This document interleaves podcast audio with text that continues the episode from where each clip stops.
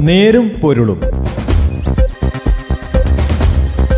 സാമൂഹിക വിഷയങ്ങളുടെ ഒരു നേരാവിഷ്കാരം.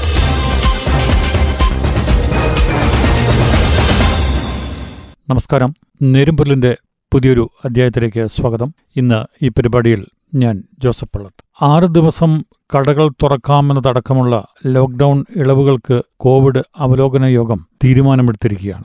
ടെസ്റ്റ് പോസിറ്റിവിറ്റി നിരക്ക് അടിസ്ഥാനമാക്കിയുള്ള നിയന്ത്രണങ്ങൾ യാഥാർത്ഥ്യബോധത്തോടെയുള്ളത് ആയിരുന്നില്ല എന്ന വിമർശനം ഉൾക്കൊണ്ട് ജനസംഖ്യ ആനുപാതികമായി കോവിഡ് ബാധിതരുടെ എണ്ണം കണക്കാക്കി മൈക്രോ കണ്ടെയ്ൻമെന്റ് സോൺ തലത്തിൽ നിയന്ത്രണം കൊണ്ടുവരാൻ സർക്കാർ ഒരുങ്ങുന്നതും നല്ലത് തന്നെ. നേരുംപൊരുളും ഇന്ന് ഈ വിഷയത്തിലേക്കാണ്.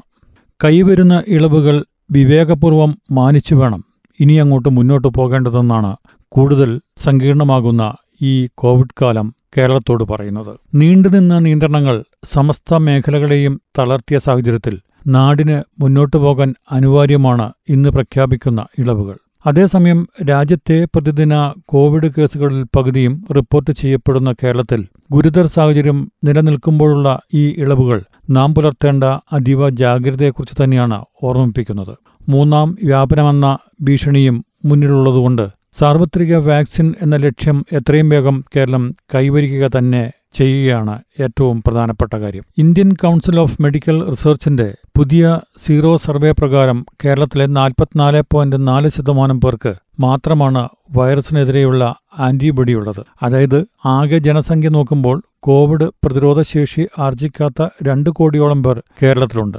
ഇപ്പോഴത്തെ വേഗത്തിലാണെങ്കിൽ പതിനെട്ട് വയസ്സിന് മുകളിലുള്ളവരുടെ വാക്സിനേഷൻ എഴുപത് ശതമാനം എത്താൻ ഇനിയും ആറു മാസമെങ്കിലും എടുത്തേക്കും. അതുവരെ കോവിഡ് വ്യാപനം ഏറിയും കുറഞ്ഞും തുടർന്നേക്കാം. കോവിഡിനെ അതിജീവിക്കാനുള്ള നല്ല മാർഗം എത്രയും വേഗം ഭൂരിഭാഗം പേർക്കും വാക്സിൻ നൽകുക എന്നതുതന്നെയാണ്. നിലവിൽ സംസ്ഥാനത്ത് രണ്ട് ഡോസ് വാക്സിൻ കിട്ടിയിട്ടുള്ളത് ഇരുപത്തിമൂന്ന് ശതമാനം പേർക്ക് മാത്രമാണ്. കേന്ദ്ര സർക്കാർ കൂടുതൽ വാക്സിൻ സംസ്ഥാനത്തിന് ലഭ്യമാക്കുകയും അത് പരമാവധി പേർക്ക് നൽകുകയും ചെയ്താൽ ഈ സാഹചര്യത്തെ മറികടക്കാൻ കഴിയുമെന്നാണ് ആരോഗ്യ വിദഗ്ധരുടെ അഭിപ്രായം. സ്വകാര്യ മേഖലയ്ക്കുള്ള ഇരുപത്തിയഞ്ച് ശതമാനം വാക്സിൻ വിഹിതം വേണ്ട രീതിയിൽ കേരളം ഉപയോഗപ്പെടുത്താത്തത് സാർവത്രിക വാക്സിൻ എന്ന ലക്ഷ്യം ദൂരെയാക്കുന്നുണ്ട്. കേരളത്തിലെ ആരോഗ്യ സ്ഥാപനങ്ങളിൽ എഴുപത് ശതമാനം സ്വകാര്യ മേഖലയിലാണ്. വാക്സിനേഷനിൽ ഇവരുടെ പങ്കാളിത്തം ഉറപ്പാക്കിയില്ലെങ്കിൽ തിരിച്ചടിയാകുമെന്നാണ് ആരോഗ്യ വിദഗ്ധരുടെ മുന്നറിയിപ്പ്.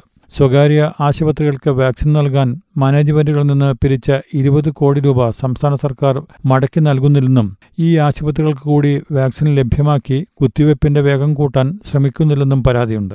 പല സംസ്ഥാനങ്ങളും സ്വകാര്യ ആശുപത്രികൾക്ക് സബ്സിഡി നിരക്കിൽ വാക്സിൻ ലഭ്യമാക്കുമ്പോൾ കേരളം ഇനിയും നയം വ്യക്തമാക്കിയിട്ടില്ല. കേരളത്തിൽ കോവിഷീൽഡിനും നികുതിയും സർവീസ് ചാർജും ഉൾപ്പെടെ എഴുന്നൂറ്റി അൻപത് രൂപയാണ് സ്വകാര്യ ആശുപത്രികൾ ഈടാക്കുന്നത്. പല സംസ്ഥാനങ്ങളിലും വാക്സിൻ എടുക്കുന്നവർ സർവീസ് ചാർജ് മാത്രം നൽകിയാൽ മതി. വാക്സിന്റെ തുക ആശുപത്രികൾക്ക് സർക്കാർ നൽകും. തമിഴ്നാട്ടിലാകട്ടെ സ്വകാര്യ ആശുപത്രികളുടെ സൗജന്യ വാക്സിൻ വിതരണവും ആരംഭിച്ചു. വാക്സിൻ പരമാവധി പേരിലേക്ക് എത്രയും വേഗം എത്തിക്കാനുള്ള ദൗത്യത്തിന് പരമവും പ്രധാനവുമായ ശ്രദ്ധയാണ് സർക്കാരിൽ നിന്ന് ഉണ്ടാകേണ്ടത്.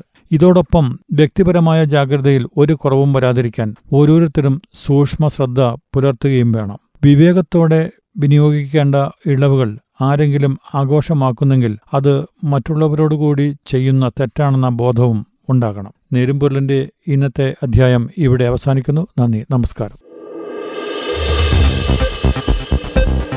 നേരും പൊരുളും. സാമൂഹിക വിഷയങ്ങളുടെ ഒരു നേരാവിഷ്കാരം.